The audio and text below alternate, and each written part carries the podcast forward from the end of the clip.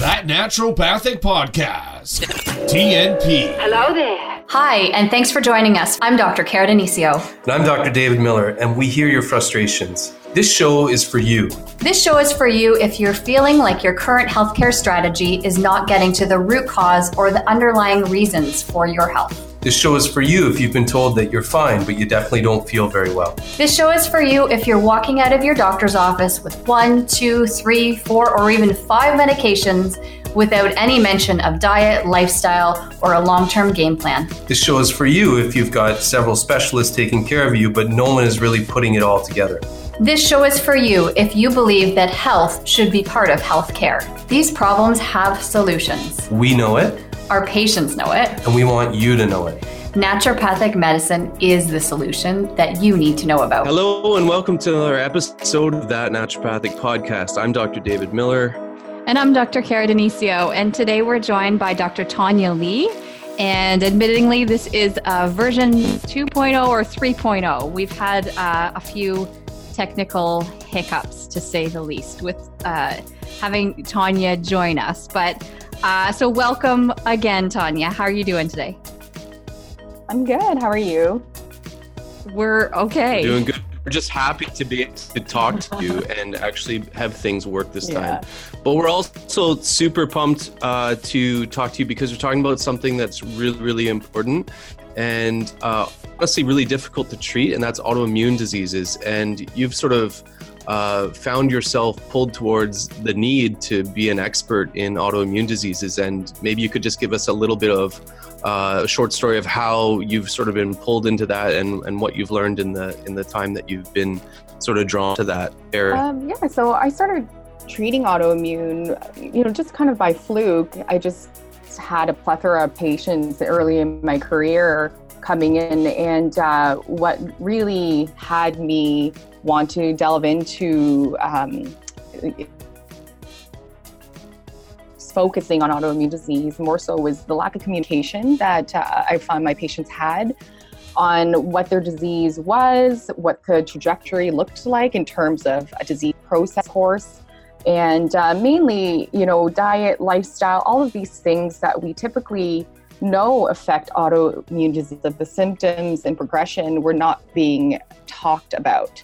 You know, essentially, these patients were told, here are a bunch of immunosuppressants and Yeah. luck. So my patients would come in looking to see, hey, is there any way that we could optimize, improve quality of life, slow progression?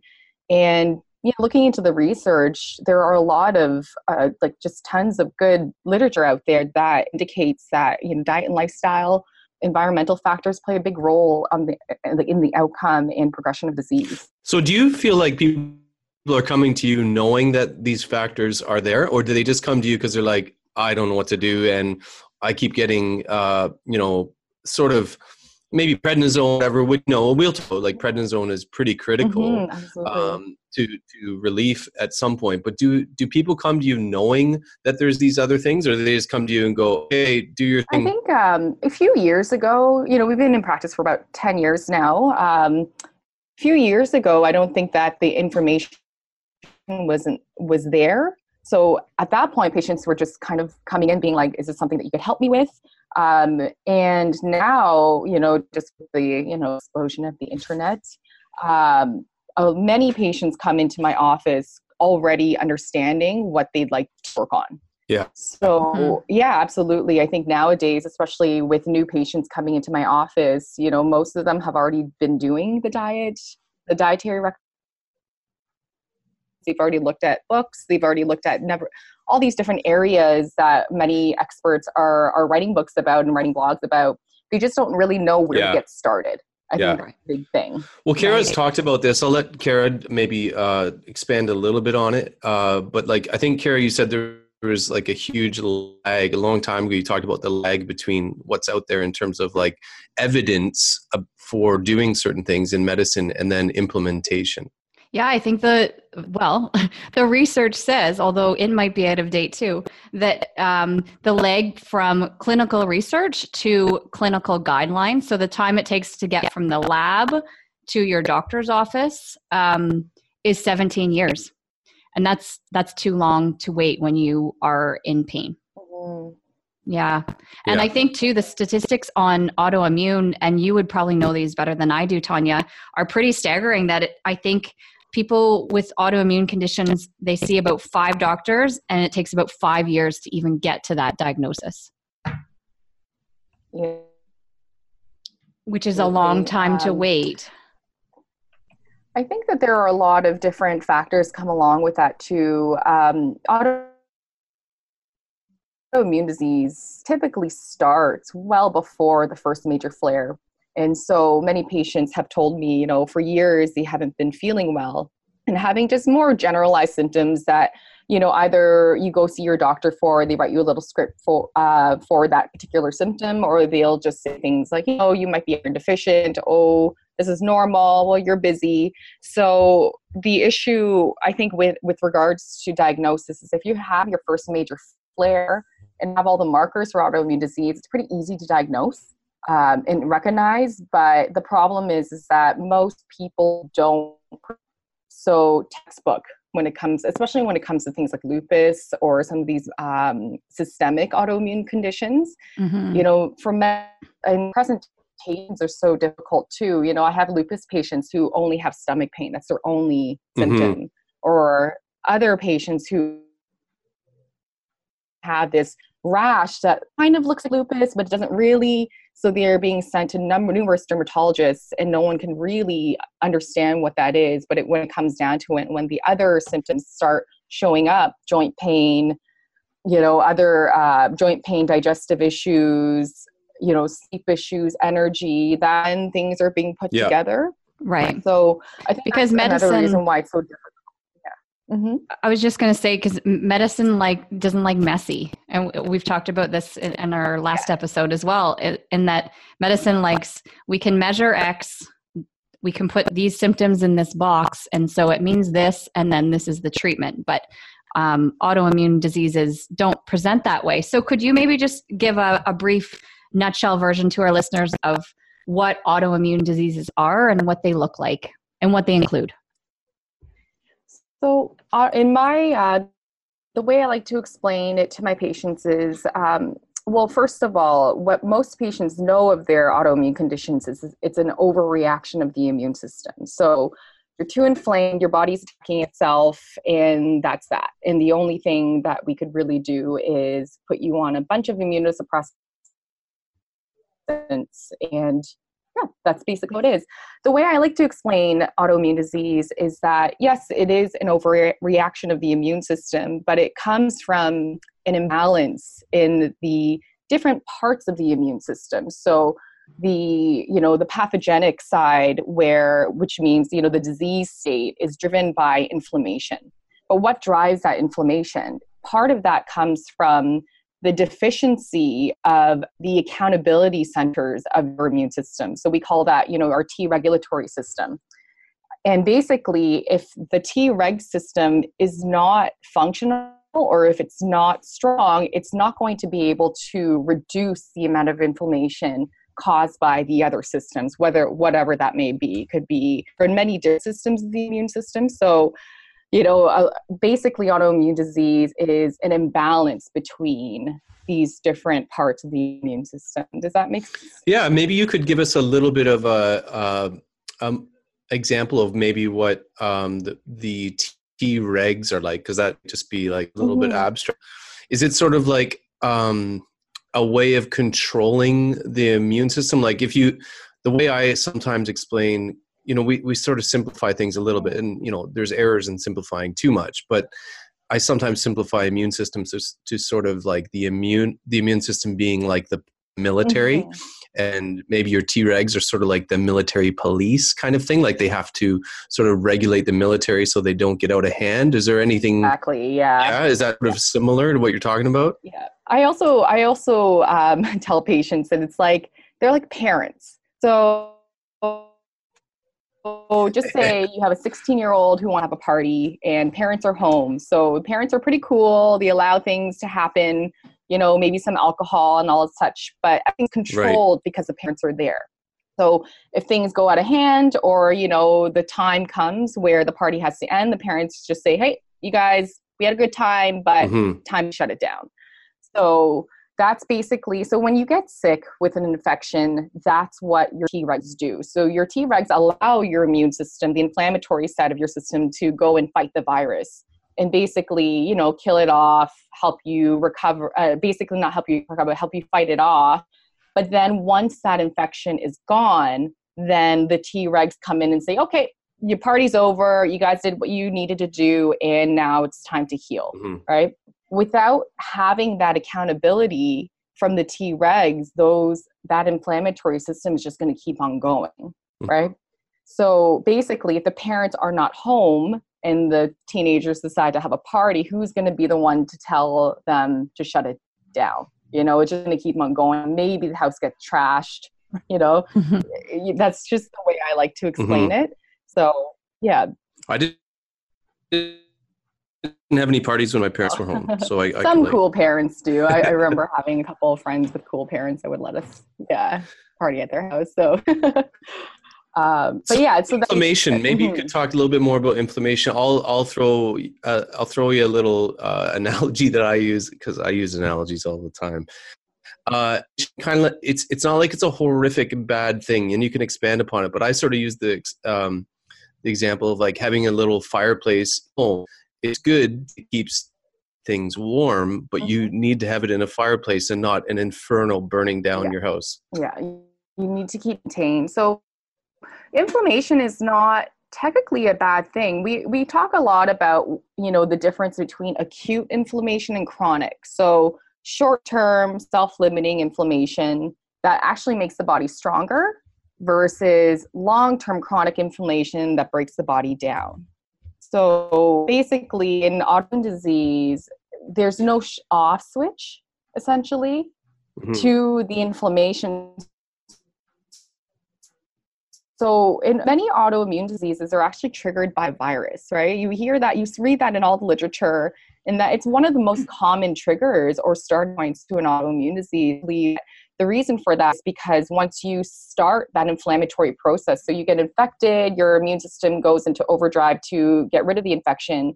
With the deficiency within the Treg system, there's no off switch once that virus is gone, right? Right. Mhm. So the inflammation basically perpetuates and continues to go and starts reaping havoc on the body. And then that could lead to what we call the autoimmune process. You know, it's a spiral from there. And if you're genetically susceptible to autoimmune disease, you, you'd be a high candidate to developing an autoimmune disease after that virus has been caught. Tanya, what are some of the other known triggers that, you know, so you've talked about viruses, um, I know stress is in there, but could you just tell us a little bit about that? Because that's more of an upstream approach, right? That, that we're starting to look at, Yeah. um, you know, what's causing, causing it and also what's causing flares in the future.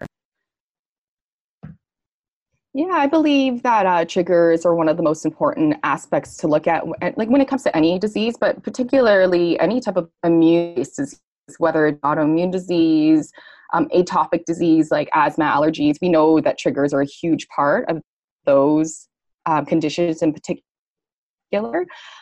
Triggers associated with autoimmune disease, um, the typical ones would be um, stress. Stress is a big one. Most patients, especially my actions, um, many of them come in saying that the alopecia started after a period of acute stress. Viral infections are another well known one. Um, it depends really on the condition. So, UV light, exposure to UV light is a big trigger for lupus, whereas vitamin D deficiency is more, you know, so not enough sunlight to some extent would be a trigger for someone with MS. So, it really depends on the autoimmune disease. But I would say that um, typically uh, viral infections and stress tend to be universal. Mhm. Uh, another universal trigger that may not be as recognized within the, I guess, conventional community would be dietary triggers and gut health, so digestive health. Yeah.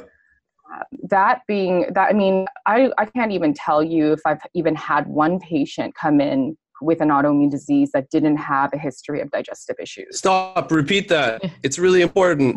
Yes. I can't. Yeah, I can't tell you if I even if I even had one patient coming in with autoimmune disease that didn't. have a history of digestive Yes. problems. So, you know, diarrhea, constipation, bloating, and, you know, of course, again, oh, these are, I've had this since I was a child. I've always It's had normal. a bad gut.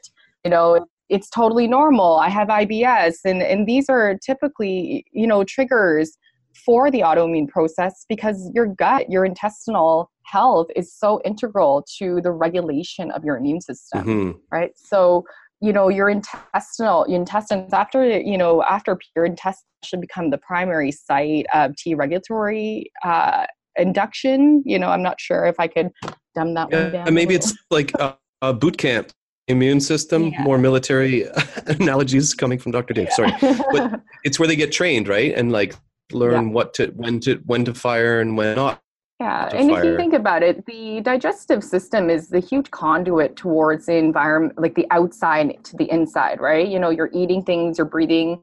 Most of most of what we get exposed to is what we ingest. It's you know, external. so whether it be, yeah, exactly. So, so that's a big trigger in my in my books. Um, you know, there's some literature on that, um, but it's not textbook. You don't you won't see that in a lot of um, I guess lists when they talk about autoimmune triggers. You know, typically it's the more um, it is the more I guess easily identifiable triggers. Yeah. Are often focused on. So, um, but yeah, it's, it's a really interesting aspect. Um, not to go too much in depth on this, but for women in particular, you know, a lot of, I would say, majority of the autoimmune diseases are female dominant, and um, there, there is actually a, lot of literature that uh, talks about the influences of hormones on the immune system and that's Mhm. represented by the fact that certain autoimmune conditions, particularly rheumatoid arthritis and MS, get uh, improve during pregnancy. So we could see that there is And a worsen in hormonal menopause, connection. Worsen in menopause. Also, women, um, it- like particularly my RA patients, notice pretty big flares right before they get their periods as well. Mhm. So, you know, I'm noticing that a lot in my practice and, and accumulating data within that because while literature is there and the theory is there, there's no one really showing that in clinical practice. Mhm. So, and this I is where that gap, that stomach that you were talking about, you know, our guidelines versus what we're seeing o- in, you know, from a research perspective, you know, I think it's really important for practitioners uh, such as ourselves to really record Mhm. data. about Yeah, I was um, perhaps Sorry, Tanya. Um, didn't mean to interrupt you there. I, I remember being at a conference. Actually, Dave, Dave, we were at this conference together, and the speaker was speaking about autoimmune disease, and she basically called autoimmune disease um, that it's becoming a woman's health uh, crisis um, because it is so Mhm. disproportionately, um, you know, pretty. It picks on women so disproportionately um, that it's becoming a, a very big women's health issue. Are they all like that? Like, are all the im- all the uh, autoimmune conditions all like that in Uh, terms of male dominant? uh, disparity? Yeah, but yeah, sorry, disparity between male and female Um, incidents. some of uh, many of them are, um, you know, MS, lupus, Hashimoto's, um, yeah, Hashimoto's, rheumatoid arthritis. um, these are all female. Alopecia. right. Uh, I don't know alopecia. I have to And psoriasis, actually, one. I'm wondering if psoriasis is not quite as unbalanced.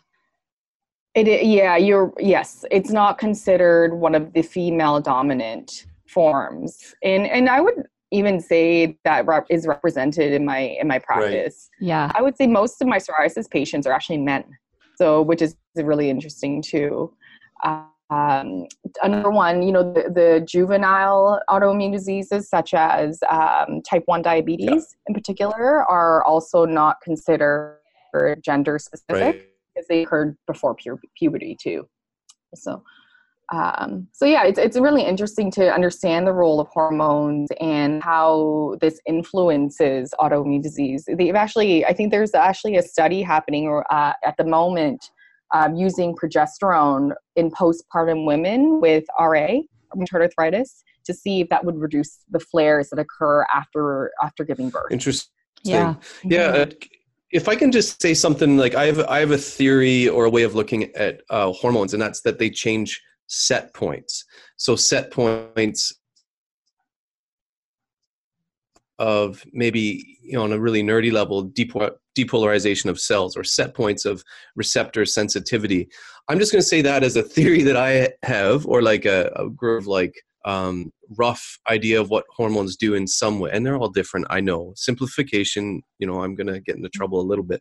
But if if uh, if i was to say you autoimmune expert and a hormone expert that maybe hormones change set points of things like what's your what just free flow what do you think of that idea? I think that there's a merit to that. Yeah absolutely. You know we I think that it's represented not just um, within the autoimmune community, but just in general. You know, I, I believe that when hormones are deficient or are imbalanced, that it makes you more susceptible to other health issues. You know, for example, you know, low progesterone and mental health. You know, how many women do you know with low progesterone or relatively low progesterone who have major mood issues right before their periods? You right. know, if we were to balance that out, would those moods be less intense right before? Would they be, you know, going from a diagnosis of PMDD to just typical PMS? And the way I look at it from an autoimmune perspective is very similar. You know, if the women, if your hormones are well balanced in relation to each other, would you be experiencing the same level of flares throughout your cycle?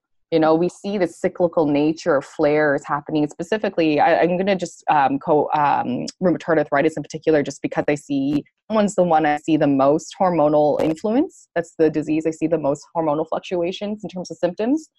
Um, yeah so i think that one of my approaches to women in this particular instance would be to look into hormones to balance out. Or do you have pms do you have hot period starts? Because and then i do see improvements in that in the frequency of flares once we have their hormones balanced so i definitely believe that hormones can um, influence trigger points at points cara do you have any uh, comment on on that Yes, I do. I look at um, that's an interesting approach of looking at it from set points. I look at hormones as a lens. So um, they're the lens in which your physiology, mental state, physical state are currently kind of seeing the world and expressing the world. And that's maybe a more abstract way to describe hormones. But I think in this case, when we're looking at autoimmune conditions, um, you know, we have to go back to looking at, you know, at least with respect to our ovarian hormones, estrogen and progesterone, you know, their their evolutionary um, their their prerogative is to recreate life, right? And so they are there to protect um, you know a growing foreign but awesome cool baby in your belly um, from your immune system. So the, of course hormones are going to be able to speak and have quite a lot of influence on your immune system. Yeah that's really cool. That's the way i i you know looked at it. When when you're having a, a, baby growing inside of your uterus it's something that's half not you. So i mean your immune system has to tone it down a bit. Yeah, there's just some. Um, basically, during pregnancy, the uterine lining is an immunologically intense area, so it's really, really tightly regulated. So basically, it's trying to keep mom and baby safe from foreign pathogens but at the same time it's trying not to mm-hmm. basically mm-hmm. reject the baby so it's a really interesting, and, and that's all influenced by hormones, in particular progesterone. Um, so I think it's just fascinating the way that hormones and the immune system work together. Um, another interesting fact, I don't, I think that you guys would really like this one. Um, you know, for thyroiditis and, uh, or lupus in particular, before puberty, the female to male risk ratio is about three to one. But after puberty, it's nine to one. So there's a huge increase in risk for women after puberty once these hormones are, mm-hmm. are set, your your female hormones. So there's definitely a massive connection between hormones and autoimmune disease and, and when that's part of my screen when i see women in particular um, we talk about you know their their menstrual health like are you someone who who's suffered from dysmenorrhea or painful periods since puberty are you someone who suffers from you know very, very intense pms symptoms? You know like the, these are questions that are actually quite integral in my in my interview process. Do you think maybe both of you could uh, comment from your uh, on the implications maybe in fertility from you know from the, those perspectives of uh, immunological balance and hormones yeah there's a really uh, good fertility there's a really good straight example of that is uh, the rates of uh, women struggling with fertility with celiac disease right? Like that's a very direct. Um, we know that women with celiac disease, or at least undiagnosed celiac disease, um, have quite high rates of fertility. So that's like a very easy example to point at the you know the links there. Mm-hmm. You mean infertility? High rates of infertility? Yes. Mm-hmm. Yeah. Okay. Uh, um, and and you know um, you know this may be an obvious but endometriosis is typically a big um, or adenomyosis eh, which is actually considered an autoimmune disease in certain, what's adenomyosis um, so basically it's uh, it's like a cross between it's when endometriosis is within the muscle of the uterus so not so basically it creates really painful and um, like tons of inflammation in the actual uterus. So um, there's some thought well there is it's pretty much um, well recognized that endometriosis is considered an autoimmune disease too and, and many women who are diagnosed with unexplained infertility or you know they finally have a biopsy done of the uterus are found to have endometriosis after you know years and years of trying to get pregnant their um, or failed attempts to get pregnant either through natural means or through IVF. So, and I, I believe that has a lot to do with again the uh, the the uterine lining, the specialized cells, the immune cells of the uterine lining, be, being either imbalanced or pathogenic, and it would be a result of the endometriosis, uh, of the endometriosis or the autoimmune process there. But it's a uh, it's a difficult one. I don't think that necessarily there's a ton of confirmed research on unexplained infertility. Uh, I know that autoimmune disease is always considered in a really difficult case of fertility. And I've actually had patients taking, um, you know, there's this one drug called Neupogen. Have you guys heard of that one before? No. That one, it, to be very vague and just uh, what it does, it, it influences the immune system at the level of the uterine cell. So by using it, uh, basically this drug will help stimulate immune factors that help basically the the, the embryo attach to the urine wall without having the immune system reject it. It's an interesting one. I had one patient who was she had been trying, you know, I would say like seven years trying to get pregnant, and she has a history of endometriosis and all these things. Um, and one of her fertility doctors had brought that drug up. It was, you know, the 10th thing that they had recommended. And when I looked it up, I just told her she was nervous about taking it. I told her it because looking looking into it and seeing what it did, I thought it was actually a really great thing to try. Very low side effect profile as well, and she was able to get pregnant mm. with it. So working on the level of the immune system could be, you know, in the future a big part of standard fertility treatments, but I, I am not a fertility doc, so I can't uh, I can't confirm that in general. So t- but it's interesting. Mm-hmm. So Tanya, um, we've talked about some really big underlying factors that you know NDs are are very good at digging into. You know, I I'll have a patient with alopecia and I'll want to get right to talking about their poo, and they're like, "What?" um, but uh, so we've talked about you know the importance of like digging into gut health and you know some of the terrain there that's really impacting the immune system and also for hormones um, what else because um, i want to get to treatments really um, really soon but is there anything mm-hmm. else that in that investigation phase which I know is really an important phase. What else are you digging into at that point? Hmm. Mental health is a big aspect that we talk about. Um, stress. I always ask my patients about um, their sleep wake patterns too. Um, again, this could be another like major tangent, but uh, our our normal sleep patternings or light night day cycles that occur also have a big impact on the immune system. So, what I, you know, do you sleep enough? Do you sleep at the same time? Do you wake up at the same time? What are your eating patterns like? All of these influence our patterning throughout the day and throughout the night. And having healthy patterns throughout the day will influence healthy patterns within not just the immune system but our entire mm. bodies right so if someone's super stressed and can't sleep well i you know that's going to be a big part and contributing factor to again disease severity and the way the person feels another thing that i really uh, always you know identify or, or clarify with patients is that you know, in the long run, I don't claim to cure autoimmune disease. You can't, you know, you can't claim to cure it. But what I my my attempts to help my patients is to improve their quality of life. So whether or not it's improving your quality of life by improving you, your sleep, by regulating, you know, helping you regulating hormonal and neurotransmitter factors, patterns in having better, you know, having better eating patterns, all these things. These are all going to help with the progression and with the healing process. So I always ask about lifestyle habits in the long run because I believe that those are actually integral to the success of the treatments that naturopaths can provide for, for an autoimmune patient.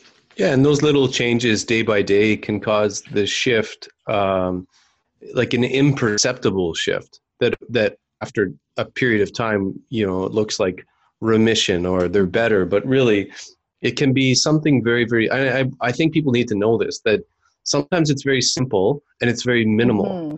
but it over time it can really push the needle in the right way you may not notice and notice and notice to notice for, for maybe months I'm, i mean you deal with this all the time tanya so maybe you can say more but i'm just going from the perspective of little changes over a long period of time can can make a, a big difference and it's that's what's difficult mm-hmm. sometimes right is you want to get traction with your patients you want them to feel better right away we all mm-hmm. want it hence the appeal of drugs right oh, take yeah. this oh my god i feel amazing mm-hmm. right but those little imperceptible shifts that are pushing the needle the right way over a long period of time can come from really modest basic things like you're saying like sleep properly mm-hmm. i mean it seems i mean it seems crazy but maybe you could talk about like the little shifts that ha- happen for a period of time and and maybe then when you know you don't notice it but you're getting better do you do that a lot I do. I, I write everything down the patient says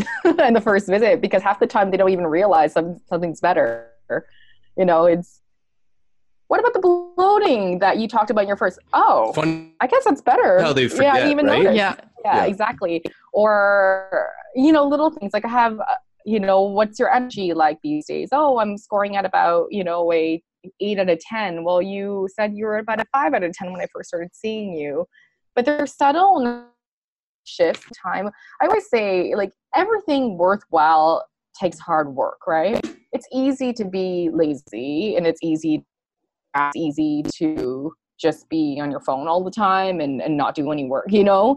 Like, so it's it's the everyday conditioning and patterning that you have to really educate a person to do in order to see those gains, right?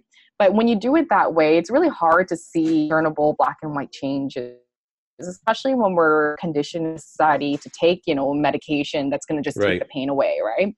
Mm-hmm. So I, it, you know, I find that a lot of what I do, especially with my autoimmune patients, a lot of coaching you know i mean i i definitely delve into herbs and all the really great things that we could offer from a naturopathic standpoint but what i do is is really help patients understand how their daily patterns affect their overall health mm-hmm. and especially when it comes to autoimmune disease you know and and you know it could be anywhere i think balance is the key for anything you know feeling relaxed but also having goals and work Um, I think the biggest example that I could give in this are patients who overtrain and work out too much. Yeah.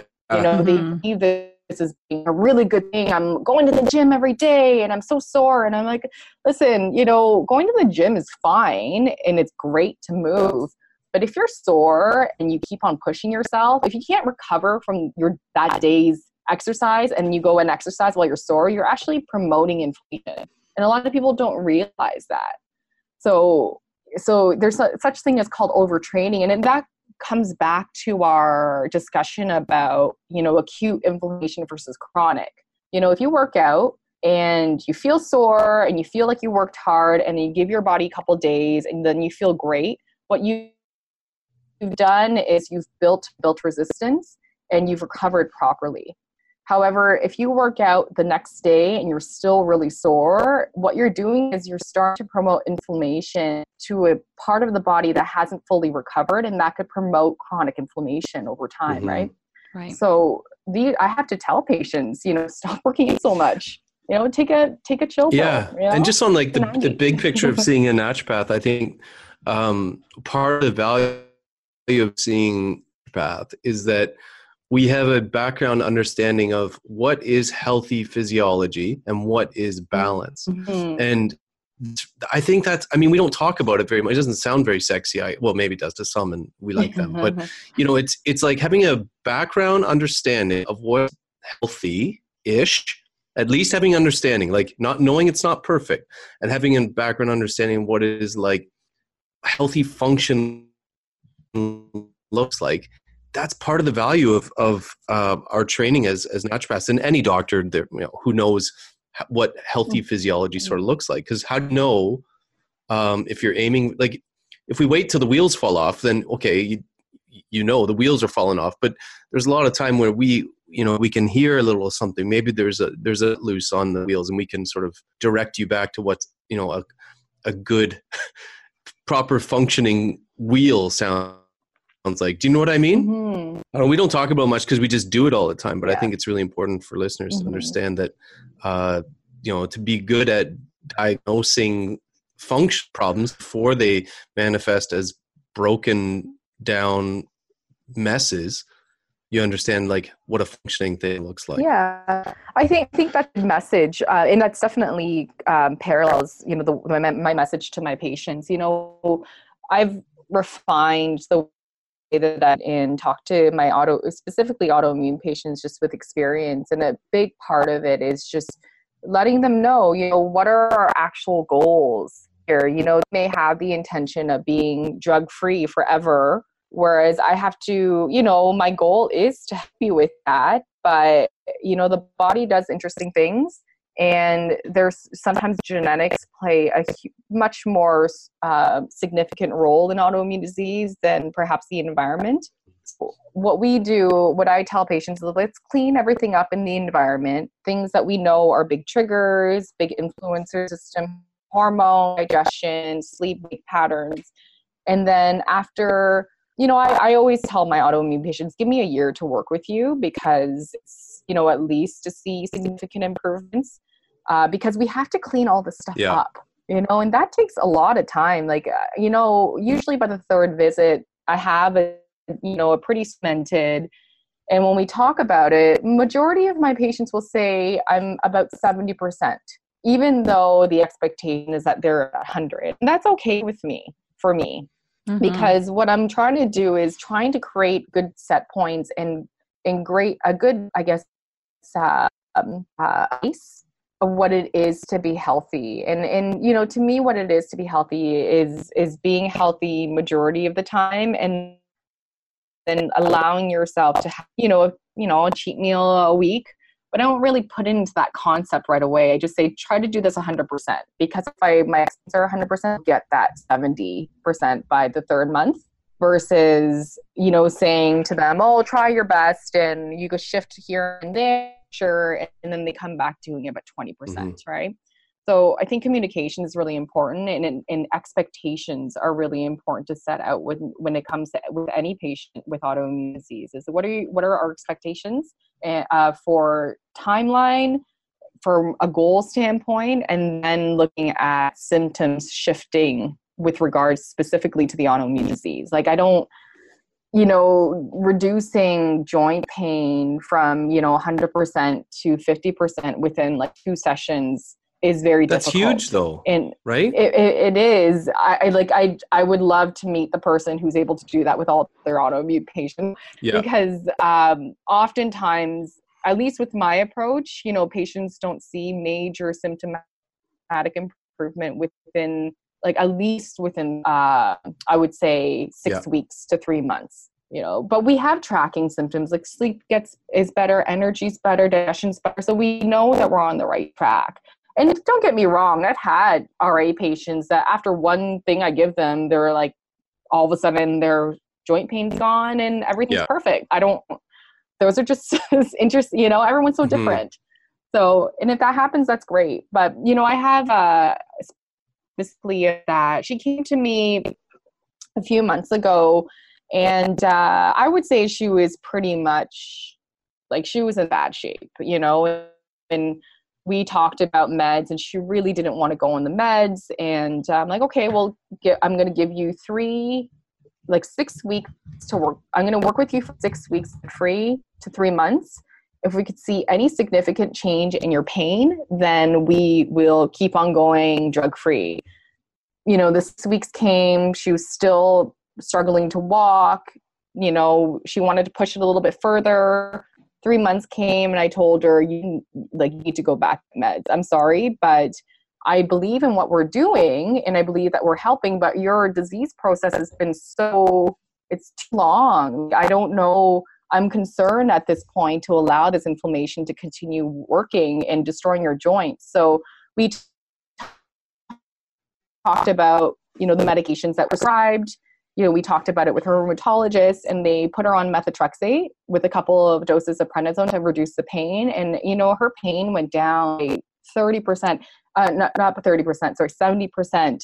And what the best thing about this was, is that she was able to do the things that I had been recommending better because she wasn't plagued by pain every day. Yeah. You know, when you're someone's plagued, it's so hard to go and make the best meals for yourself go and you know exercise you know and work those joints it's very difficult to do a lot of these things mentally difficult to go through it too so, and they're exhausted. yeah absolutely Like you need energy So- to make change. So yeah, like exactly And there's a point bridging- too at. Mm. Sorry, sorry, Dave. go on. I was just going to say there's a point too at which that inflammation becomes destructive, and and you need to stop it Yeah. at at Exactly. any cost, right? You don't want an RA joint to get further destruction uh, by waiting eight months for diet and lifestyle to kick in. Exactly. And that's how long, that's why, you know, it does take that long for diet and lifestyle to kick in. You think about, I always tell patients, how long did it take you to get to this point? Probably a lifetime, you know, and it's lifetime, you know, especially, uh, again, not to jump around too much, but, you know, another example is the classic person coming into your office being like, well, I this way all throughout my teen, my 20s, and I was fine. And I'm Yeah. like, well, that's why. you know, we don't just wake up with the disease one day. It's a it's a chronic process that happens over years. And the late night pizzas and the drinking, you know, in your college days, yeah, it was fun, and we have all done it, you know. But if you're continuing doing that into your 30s, your body's gonna like you. Yeah, there's you lots of stuff happening that you just don't perceive underneath, right? Like, I, what's the analogy of bamboo? It grows roots for like ages. It's Yeah. just roots like crazy. You don't see anything, and then boom, it grows like 16 feet in like weeks. Mhm. And that's you know, we, all we perceive is that the bamboo coming up above the ground, but there's been so much going on Mhm. underneath for so long. So so yeah so it's a it's the um when it comes to expectations then so for that particular patient with you know who i had recommended going on meds have now shifted so now her ex- our expectations are a to improve the pain even further you know try to get that 30% under control prevent further progression of her disease process and basically trying to reduce the need for additional medication. Mhm. Which are great goals in the long run, right? Like I have Totally. autoimmune patients in their 80s on like five different types of immunosuppressants at this point, you know? So if I could help a woman in her 40s stay on one for the majority of the rest of her life, I think that that's Totally. a big win. That's a win. Mhm. Uh, What? These Um, uh, medications are not. Sorry, go ahead. Oh, I was going to say these medications are not without their major side effects, and it's we're very well known within the community, not just the community, but even within the medical community, that these medications have very, you know, very bad long term side effects. So you, the less on, better off you are. I think. Mhm. Go on, Cara. What were you going to say?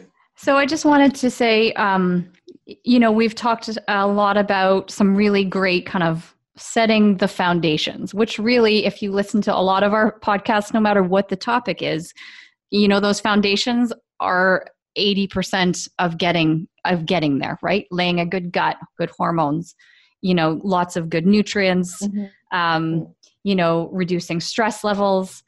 Um, you know, I want to pause there just to say that the importance of that seems boring and as david says not sexy but that's where the meat is uh, in autoimmune would you agree with that Yeah, absolutely, absolutely.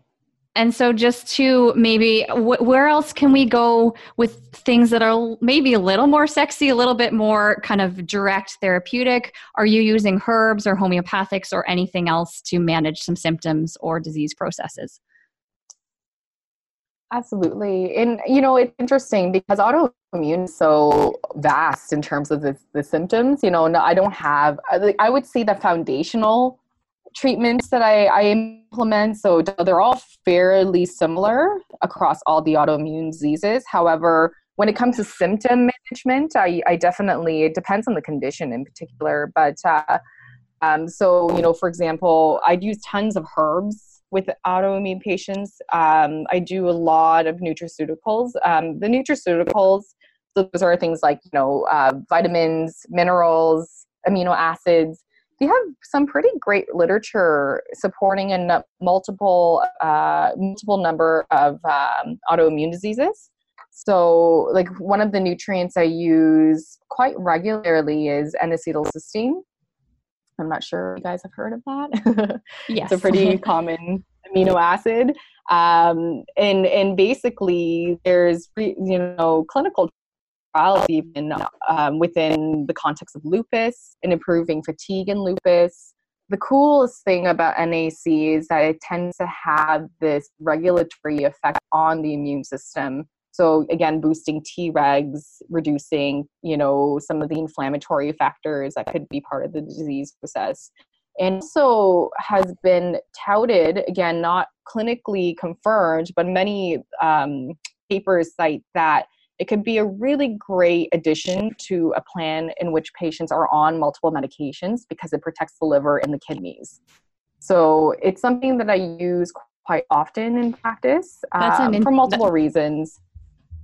I was- just going to say that's interesting just to link it back to our previous conversation because NAC is can be uh, very powerful in endometriosis, um, absolutely in reducing lesions, and then also in mental health, which also has a huge inflammatory component. Absolutely. Yeah. When it comes down to it, you know, like this is an autoimmune talk, but inflammation is just basically the it's just the it's like the the the start of the fire, right? It's of many different conditions. And uh, the way I like to put it is that every disease is rooted most diseases I would- say almost every disease if one could argue is rooted in inflammation it's your genetics that take you to where that inflammation is going to like manifest most, right? All right, Tanya. So, so NAC is another one. Mhm. Sorry, you, you uh, keep going. I would love to hear your the rest of your list. Oh yeah. So um, and then. And you know we do a lot of work with liver. I do a lot of work liver health, trying to improve uh, function, reducing reducing toxic load, improving hormones through supporting the liver. Uh, we talked about balancing hormones. So in certain women, I may use um, you know natural progesterone or some of the herbs that promote progesterone. Uh, um, such as chaste tree. Um, in terms of herbs in particular, there are uh, multiple herbs that have been studied on their effect in immu- autoimmune disease. So, you know, milk thistle, astragalus, berberine, curcumin, these all have literature in terms of being able to regulate again the immune balance so boosting tregs and at the same time reducing the inflammatory side the th1 th17 side that tends to perpetuate autoimmune disease so it's interesting to use. I there's not a there aren't very many clinical trials associated with these herbs. They and if they are they're coming out of china using chinese herbs. Um, but in the long run you know if they're not I use a lot of herbs in my practice patients because hey, we're trained as herbalists in naturopathic medicine. So we have the ability to, you know, dose herbs in a way that is safe, well executed, and we know what outcomes we're looking for. And and the beauty of herbs too is that you may be using them for one particular outcome. However, you pick herbs that are going to match the patient, uh, the picture of your patient as well. So, you know, milk thistle is really great for RA, but you know, it would also really be great for liver detoxification in an RA patient who may be battling with hormonal, you know, estrogen dominance, um, toxin load, these things um, that play a role in the autoimmune process too. So that's basically how I pick herbs, and and um, and then we can't forget all the you know the foundational stuff that we would do probiotics for gut health glutamine for leaky gut you know i could lift i could probably list off 100 different things that i use on a daily basis and that's where the skill of a practitioner understanding autoimmune disease and understanding the patient in front of them uh, comes in in in mm-hmm. in helping navigate that for for their patient. Absolutely. Especially when, uh, going back to when i when we first chatted uh, patients that are you know going into the internet and finding all this information you know they often try to self prescribe at the beginning but many of my patients come in being like i just don't know what to do. Like you know this says this this says that and now i'm taking about 30 different supplements and i have no idea exactly. They're on the autoimmune protocol or very you know, we very... just help refine yeah. Yeah. Very overwhelmed usually by the amount of being told to do and so i could just help refine that. You know you need this you don't need that. You know just putting together that pattern that picture and basically creating your supplement list and your dietary strategies to work with your individual picture so, Tanya, what would be one takeaway you would like our listeners to leave with? They might be that person who is feeling overwhelmed, um, who has an autoimmune condition. Maybe this is new. Maybe they didn't understand that they can, uh, they, they have some ways to modify their health. What, what, what do you think is a, a really big takeaway you'd like to leave our listeners with?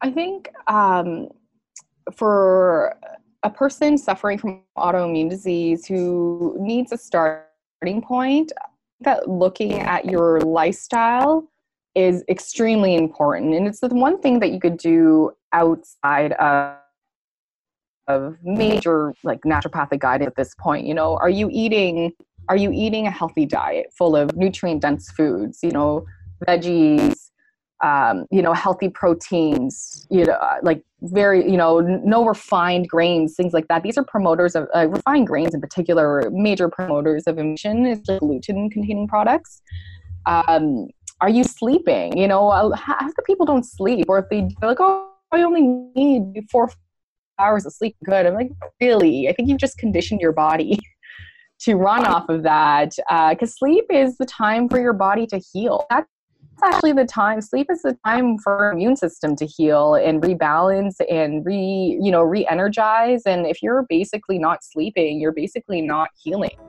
So that's important factors. So and sleep is a hard one, you know, as we as NDs we know that, you know, there's so many there's so many uh, influencers sleep. So it's not necessarily the easiest thing to treat. But if someone is not sleeping because they're just intentionally staying up too late or um, yeah, then you know try to change that. You know, if you have control over your sleep and you can sleep, then sleep more. you know, uh, eight hours of sleep is, is it's not. I don't think it's a fallacy. It's really it's it's a pretty solid time to sleep.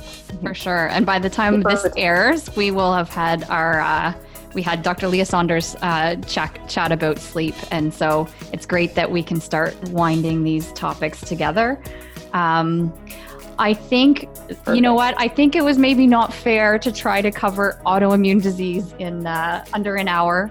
Um, we could probably talk hormones and autoimmune disease for an hour. So uh, maybe we'll have you back yeah. on and we'll cover a more specific topic. But I think that's a really great overview and just highlights, you know, really where naturopathic medicine can have such a, you know, at times supportive role and at other times kind of spotlight role in autoimmune conditions. So thanks so much for joining us today. Thank you for having me. Yeah, thanks Tanya so much for uh, for, for being a our naturopath who's really helping people uh, clinically and then helping us translate that so people understand that the work that you're doing is just uh, really really it is the way to go with autoimmune disease. You have to do naturopathic type medicine if you're trying to deal with autoimmune disease, and you do it so greatly. And thanks so much for uh, contributing your wisdom and time to us. Thanks for having me, guys. That Naturopathic Podcast, TNP. Hello there.